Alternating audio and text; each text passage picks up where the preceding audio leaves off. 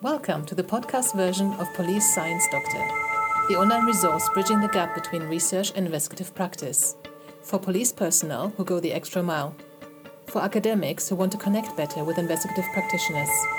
On YouTube and on policesciencedoctor.com.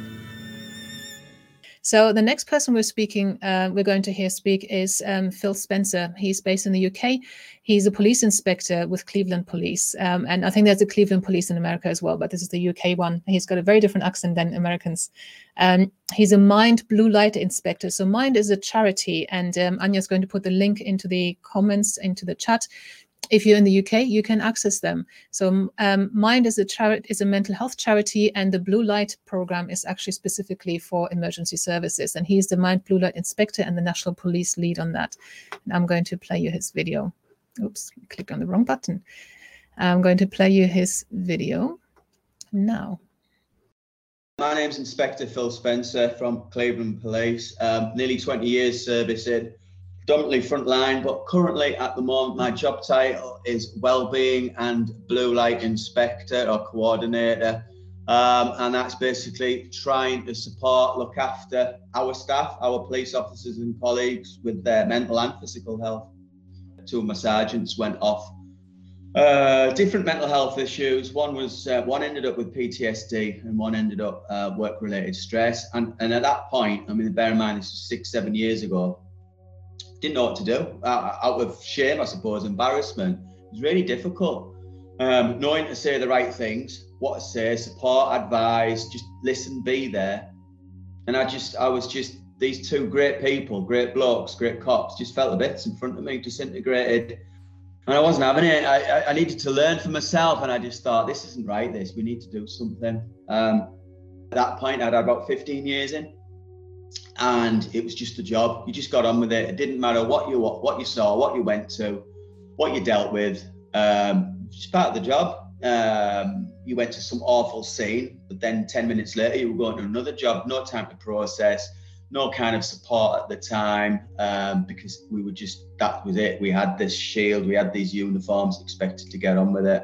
So, as a police officer, police inspector, as a bloke, as a dad, was coming to work, putting the uniform on, brave face. That's what we do. That is what we do.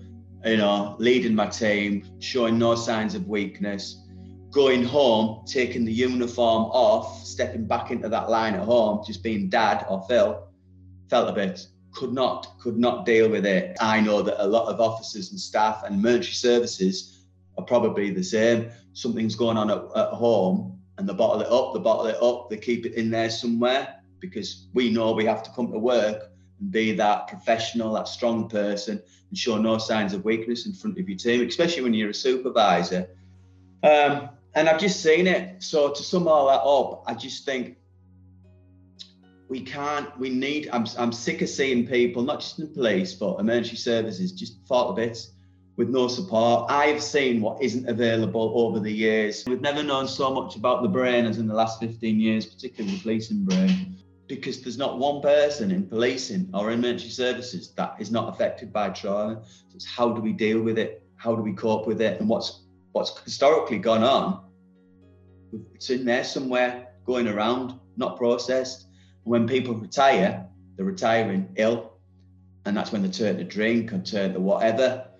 Um, we need people to retire healthy unfortunately with suicide um, with the research and stats that it's saying that every every two weeks every two weeks a police officer or police member of staff is taking their own life. It's not good enough. One is not good enough. One per year is not good enough. It's got to be zero in policing. Uh, sickness levels have always been 80% the physical side of it 20% psychological side of it and that actually not the case. It's because people have not been, over the last few years, people have not been feel self enough to say the reasons why that they're actually bullying because they've got depression or they're struggling with trauma. So them levels have started balancing out now, which is really good. Don't get it's not it's not it's not it's not good that people are still bullying, but it's great that people are actually being honest and saying, actually, I haven't got a bad leg, I haven't got a bad knee. I've got severe depression, I've got trauma, I'm getting flashbacks. Because people are honest, we can get them the right support and hopefully get them right for themselves first and then get back to work. Information request by a media uh, a couple of years ago, again, all police forces, that physical illnesses had only, only gone up 4%. Psychological illnesses, 78%. When you think about that, that's a lot. And that was two years ago. So can you imagine when when anything research done and stats done after COVID, that's going to shoot up. So, like I said, it's it's it's always been here. It's always been here for 200 years, but it's only now that people are recognizing. Do you know what? Cops and emergency services are just like us. We're humans. We we cry. We have emotions, um, and we need to look after each other a little bit. And that's what we're trying to create here. It's like we have to do our physical first aid training every year, refresh it, mandatory. Um, you know, put a sling on, put a sling on, do your resuscitation on a dummy, put a ring ring bandage on heads and, and stuff, and uh, put a pen on your palm and, and, whatever. We have to do that, and rightly so, because we you know occasionally do. But we've never had anything about mental health, about ourselves. Yes, we, we talk a little bit about the public and the Mental Health Capacity Act, the 135, the 136, etc. But we've never had anything, information, training about looking after ourselves. You know, and that's not selfish. And I don't think any forces should see that as being selfish. We've got to look after us. And it's not, it's not, it's not hard. If we look after our valuable assets, as in police officers and police staff, course, everything that we do out there to protect vulnerable people and communities is going to be so much better because we are in a better place physically and mentally. I was coming to work in my uniform, looking after my team, and it was dead easy, dead easy because I had that uniform on and I'm a police inspector and everyone looked up to me.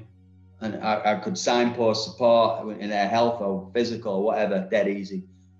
Went home, took that uniform off, and absolutely fell to bits.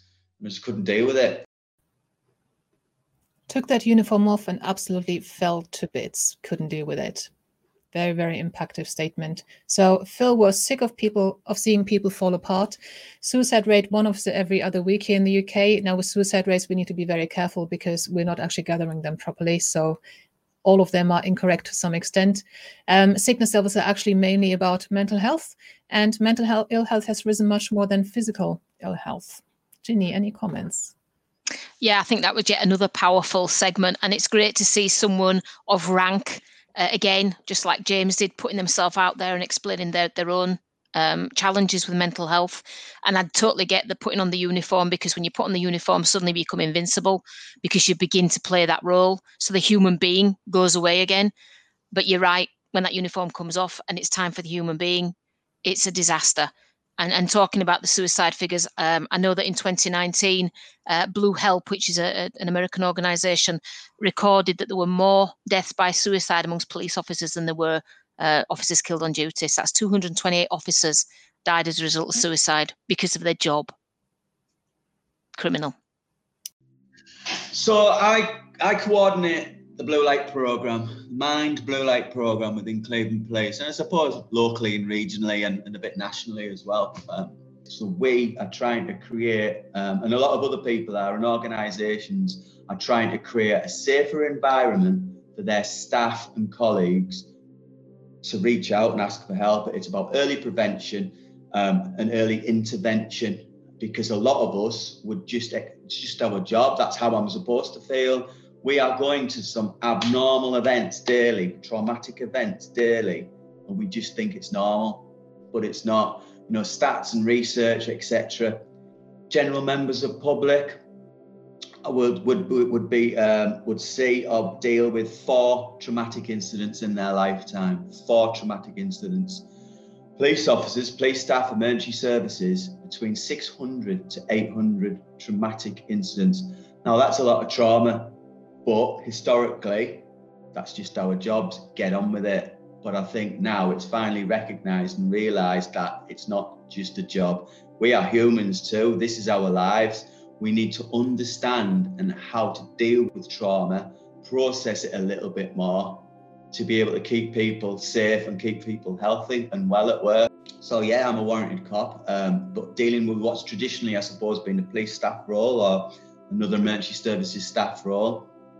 But we're hoping, or I'm hoping as well, that there's some credibility um, because I have, I've seen, been there, seen it, done it, type of thing. Um, I've dealt with it as a PC. Dealt with it as a sergeant. I've dealt with it as an inspector for myself, but more importantly, seeing the aftermath of my team, tried to support my team, and have been to an amount of incidents, if that, if that makes sense. So there's nobody in the policing world could point at me and say, "Well, what do you know about this? Because you haven't done it." Well, actually, I have, and I think that's the credibility. I think that's what's kind of a little bit working for us at Cleveland. We've got um, nearly 150 blue light champions, Mind blue light champions. So um, they all got their day jobs. So that could be a detective sergeant, uh, and then response inspector, uh, a police manager, police staff, driver training, front desk. It matters not. Rank has no structure within wellbeing in the blue light program.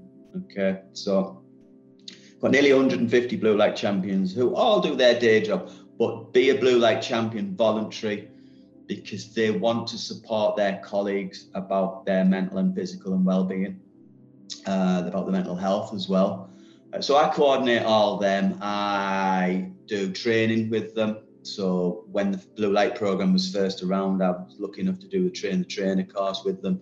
So I can deliver courses so about the blue light program and how to look after people with the mental health in, in policing, recognise the signs, etc. Another part of my job is, and again, we're kind of again lucky. I suppose we're, one of the first forces in the country to be delivering um, bespoke first aid mental health training. So myself and the, one of the counsellors, so it's a great combination. You know, we're, we're, very different. I'm a police inspector, a police officer. Amy is a force counsellor, um, in-house force counsellor, but we still deliver the same message. So we are delivering mandatory training, so everybody will have it at some point, and it's just going to be day-to-day business and, in Everybody will have it. Everyone will have to do a refresher. So at the moment, we're doing all supervisors. They're doing a two-day first aid mental health um, training, all Ofqual accredited. So it's that gives people a little bit more understanding about different illnesses, how to signpost, how to start a supportive conversation, how to keep people safe if they're in immediate crisis. Um, and we give them an opportunity to, to, to show what's available internally or externally.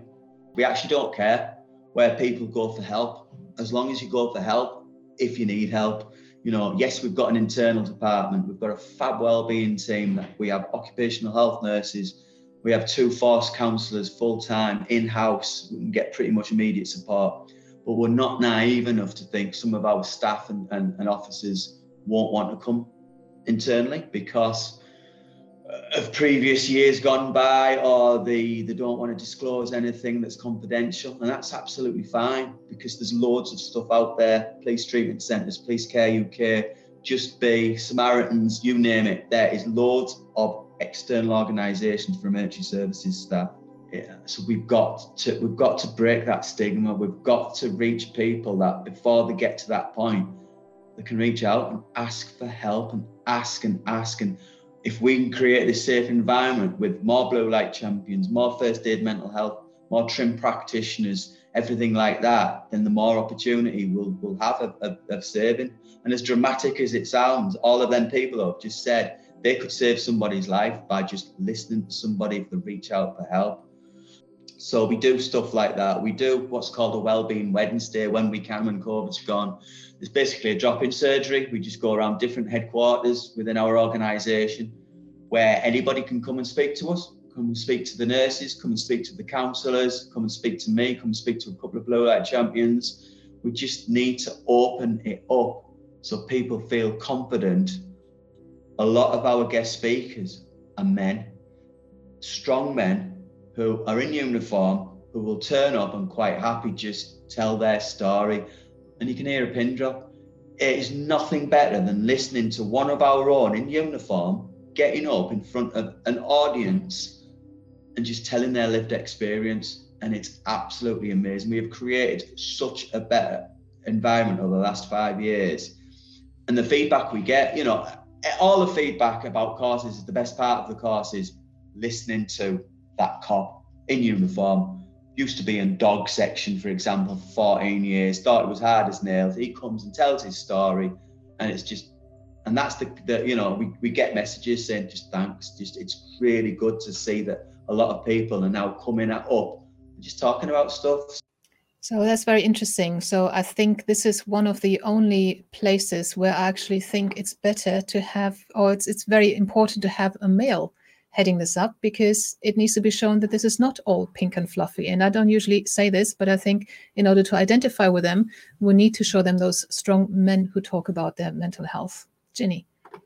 Yeah, I think it's great. I think Phil and his team are doing a fantastic job. Um, the fact that they're rolling out mental health, mental health first aid training is fantastic, and that it's going to be compulsory for everyone. Um, it absolutely goes with with how I feel, and there is nothing greater uh, that can get a message across than someone who can speak about their own life experience, uh, particularly if they've done the job. I think it's great. Thank you for listening.